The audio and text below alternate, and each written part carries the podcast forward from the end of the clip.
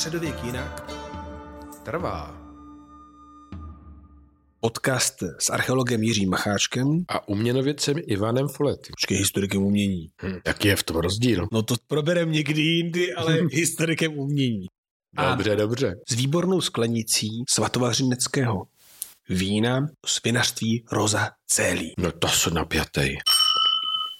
Tak No. Jirko, o čem si dneska budeme bavit? Víš co, my archeologové máme takovou zvláštní obsesi. My vždycky něco najdeme No, a pak strašně přemýšlíme o tom, co jsme to vlastně našli. to chápu. Hm. Někdy to trvá dlouho, dlouho a let, kdy to ani nezjistíme. Ale teď Na to možná přijdem. na to možná přijdeme, my dva spolu. No, Já ti dám takovou fotografii. Ty našim posluchačům popíšeš, co na té fotografii vlastně vidíš dobře. a já mezi tím řeknu, kde jsme to našli, z jaké je to doby a ty nám pak řekneš, co si myslíš, že to je. No to je teda krásná Takže věc. já ti dávám tuto fotografii a posluchačům říkám, že jsme to našli na Pohansku, na severovýchodním předhradí, někdy v roce 2018 při našich velkých archeologických výzkumech, které jsme tam prováděli v okolí druhého velkomoravského kostela Rotundy. O které jsme se už bavili. O tom jsme se už několikrát bavili. A v těch sídlištních vrstvách, abych tak řekl, eh, na původním velkomoravském povrchu, který je ukryt někde v podzemí, že? Tak se tam nacházela spousta zajímavých předmětů, včetně různých součástí zbraní, výstroje, šperku, ale i taky různých nástrojů, nářadí a tak dále, tak mezi těmito předměty jsme našli i tento zajímavý, zajímavý objekt, který dle mého názoru je naprosto unikátní a strašně zajímavý a zajímavý i speciálně pro tebe. Tak co, co tam vidíš na té Tak fotografii? já vidím, tak řekl bych, že je to z z kovu nějakého. No tak je to, je to ze železa, správně. Je to železná věc a kdybych to měl popsat našim posluchačům, jako jak to vypadá, tak ten dojem je, že se díváme na železný štětec. To znamená, začínáme úzce a potom se rozšiřujeme a na úplném konci to má několik malinkých zoubků. Ale No tak několik malinkých, je to úplně zubatý. je to úplně zubatý, jo? Dobře, tak já ty zoubky úplně nevidím, všechny, ale pár jich vidím a věřím, že zubaté. A samozřejmě taky by to mohla být třeba sekerka, ale je fakt, že ta zubatost na tom konci je zajímavá. Že to byla sekerka, kterou by se tedy sekalo do kamene tak dlouho, až je neuzobětěla, že jo? Ale to asi ne. A to, co tuším, ale z té fotky to úplně nevidím, je, že to je rovná rukojeť nebo něco prostě rovného a pak se to na konci dolů zatáčí. Mm. A mm, prosím tě, vy jste to našli jakoby eh, v jakém kontextu archeologickým? No, je to právě v kontextu 9. století raného středověku Velké Moravy, jo, takže to, to patří opravdu eh, do toho období, kdy se tady začíná šířit jakási civilizace, kultura, že? No počkej, 9. století. 9. století to už známe, to jsme probírali, ale konkrétně bylo to u toho kostela, u toho kulatýho, jo?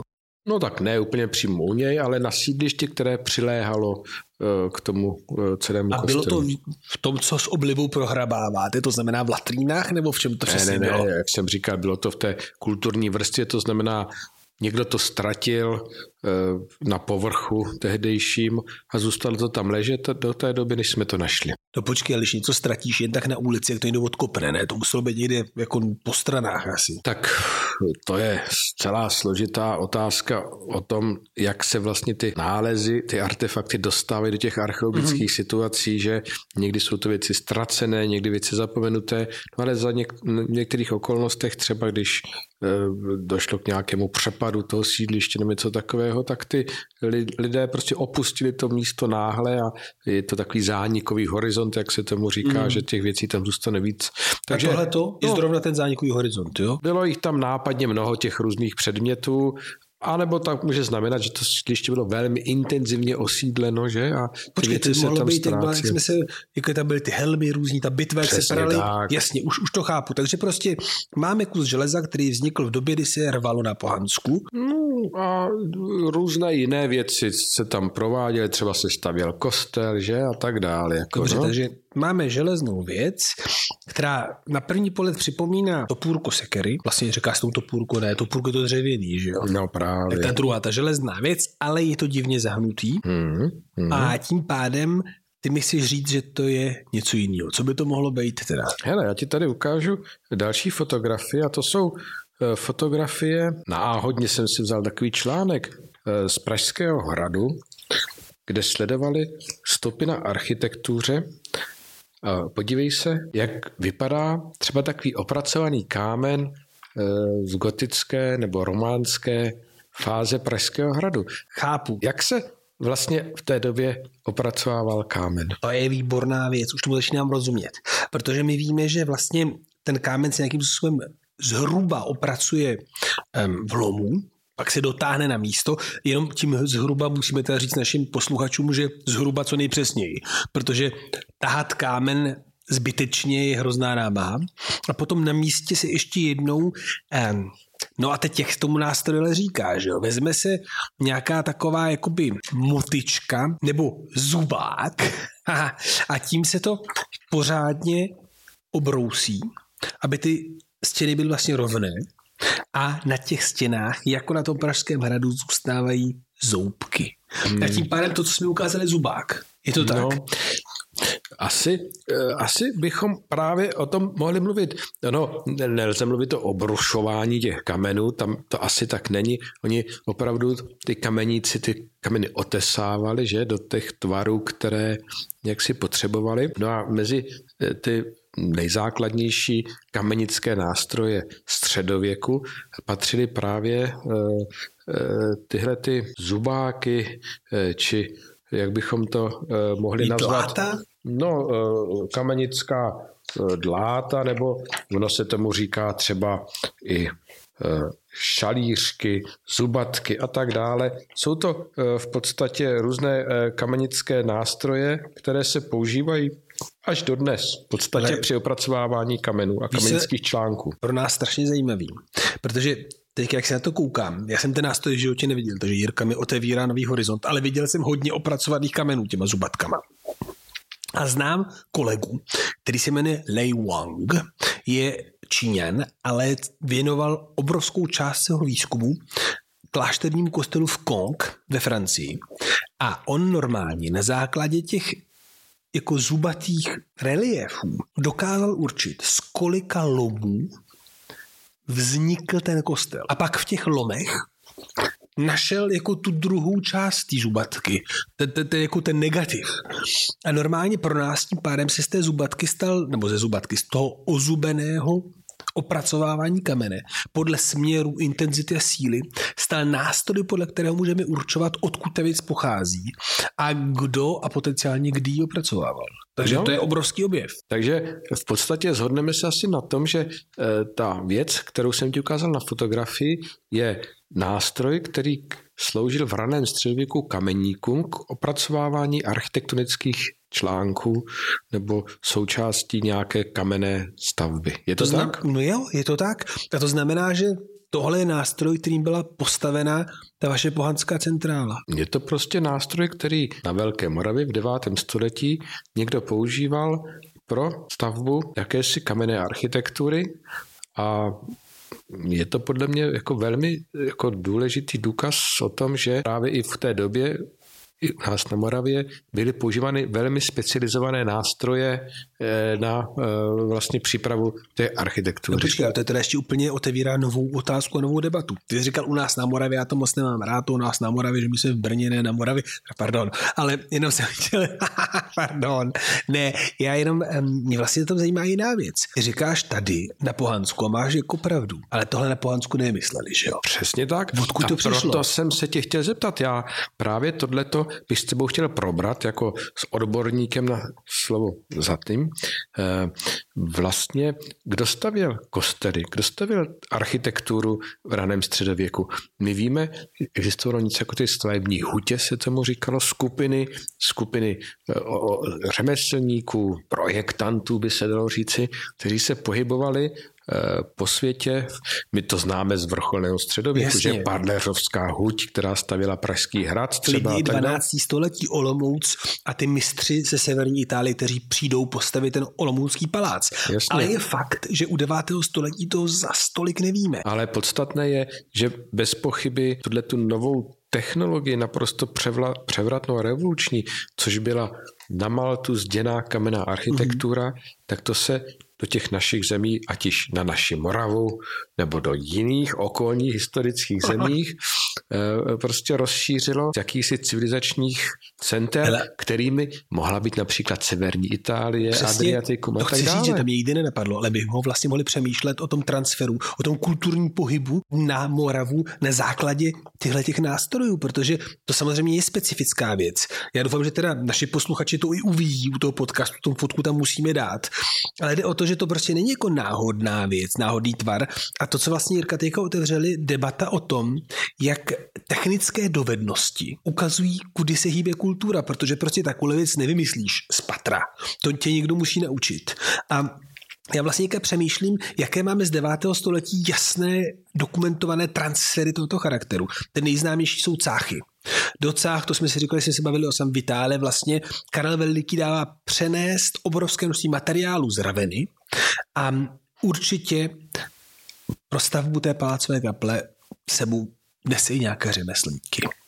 No a vlastně obecně ten historicko-umělecký způsob přemýšlení nad přenášením architektury je často hrozně jako intelektuální a ty tomu dodáváš tu jako materiální dimenzi. Přesně prostě tak. dílna, která jde a umí to dělat. A teď, když my jsme tento nález našli, tak já jsem v podstatě zovou náhoda okolností eh, odjel na dovolenou do severní Itálie a jak si úplně zcela obsesivně jsem se ve všech těch důležitých stavbách raného středověku díval, kde jsou stopy po takovémto opracovávání kamenu. A našel jsi to? No našel jsem, našel jsem, našel jsem fantastické krypty langobardských kostelů, kde právě... Počkej, tyhle... v Paví, jo? No v Pávi to nebylo, bylo to jinde, ale e, jde o to, že opravdu a zřejmě eh, tyhle ty technologie byly používány. No počkej, a kde jsi to našel? Pamatuješ si, který kostel to bylo konkrétně? On si to nepamatuje. Napsal jsem si to samozřejmě, ale teď to takhle z hlavy neřeknu. počkej, ale to je, protože to je strašně zajímavé, že my víme, že v raném novověku ze severní Itálie od jezera Koma jezdí každoročně řemeslníci na Moravu.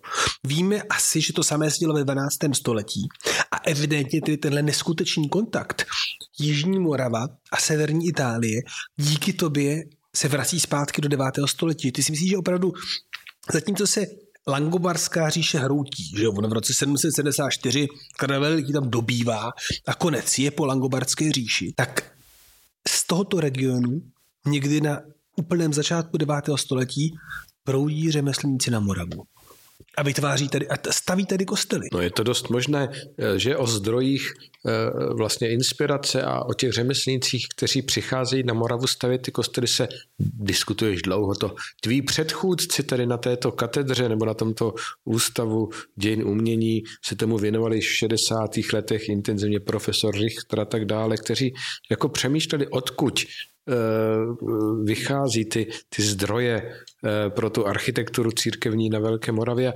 Samozřejmě ta, ta severoitalská adriatická oblast, ta byla jeden jako z těch jako důležitých. Ale to bylo na základě tvarů. Prosím tě, řekni mi jednu věc, Jirko, vy děláte všechny ty možné analýzy, že jo, jste na to dobrý archeologové. Um, dělali jste rozbor toho železa? Mm, ještě jsme to nedělali, ale obecně s tím železem je to velmi problematické. A proč? U železa se složitě, velmi složitě eh, dokládá jako původ toho materiálu. No ale že? jako to složení, protože ono se je, je tak konstantní železo. Jo. Se mě jde o to, že kdyby se srovnali výsledky toho vašeho železa tady, třeba s nějakým servitelským nástrojem, tak bychom najednou mohli říct, aha, tak tohle s železem nejde. Je to velmi komplikované. Eh, eh, na základě takzvaného toho metalografického průzkumu, to znamená eh, výzkumu technologie výroby toho železného nástroje, my jsme schopni říct, jak dalece ten nástroj byl kvalitní, jak byl technologicky mm. vyspělý a tak dál. Eh, můžeme třeba konstatovat, že to byl vynikající výrobek kovářský, ale, Což... ale nejsme, nejsme schopni prostě tu provenienci jak si Počkej, určit. my nejsme schopni říct, že já nevím, v Miláně 8. století prostě byli kováři od pána Boha a naopak na Pohansku 8. století to bylo slabší? Mm, no tak jako my najdeme kvalitní i méně kvalitní výrobky tam i tu, tudle, jo, to ono zase jako... Te, jestli, jo? že ta kvalita kování prostě závisí spíš od ruky toho kováře a jeho osobní dovednosti. Osobní dovednosti, přesně tak. No, ale hlavně já v tomto našem případě mám trošičku obavy, a ještě jsem to úplně detailně neskoumal, ale že se jedná o jakýsi unikát v tom smyslu, že my vlastně podobně srovnatelné nálezy e, neznáme. Musíme teď zapátrat možná i společně, no je určitě. jestli třeba někde v té oblasti třeba Raveny e, nebo obecně severní Itálie při nějakých archeologických výzkumech nebyly podobné e, kamenické nástroje taky objeveny, ale já mám určité podezření, že to, co jsme našli na Pohansku právě z raného středověku, je poměrně unikátní, ale unikátní záležitost. Podívat se na to, ale ta druhá věc se nám fakt může pomoct. Je to opracovávání těch kamení. Hmm. Protože to je něco, co má delší životnost než to železo, že jo, a taky to prostě zůstává na místě. A právě ten Lei Wang vyvinul metodu, kterou je možné se dívat na to, jak si ten kámen opracuje a podle toho to hmm. vlastně jakým způsobem jako pojit. A představ si, my jsme na Pohansku poblíž nálezu tady toho nástroje dokonce našli ve staré velkomoravské studni, která byla zasypaná kameny a hlínou, našli opracovaný kvádr, mm. který má na povrchu právě stopy pod takovémto nástroji. Vybrďo. A je to ten samý? Přiložili jste to k tomu? To jsme ještě neskoušeli, ale určitě to vyzkoušíme. Ne, to se musí udělat. Prosím tě, Jirko, já jsem úplně okouzlen, ale musíme to tím, já nevím, jestli to naši diváci úplně chápou, protože přátelé, tohle je typický příklad toho, jak jsme se zbláznili s Jiřím. My se koukáme na železnou tepanovi ze zoubkama jsme úplně nadšení, protože pro nás ta věc je brána do minulosti. My díky téhle té věci najednou vidíme Moravu, jak se pojí ze severní Itálii a kdo ví s čím ještě jiným. A na základě pro normální člověka úplně zbytečného a šíleného pozorování v roubku na kameni se najednou dostáváme do situace, kdy nástroj, který opracovávali dokumentem o tom, jak ta Evropa byla jednotná dávno předtím, než ten název vůbec vymysleli. Hmm, jednoznačně. A jak se přenášely technologie, přenášely se nástroje, přenášely se lidé, že? No, přicházeli právě. lidé.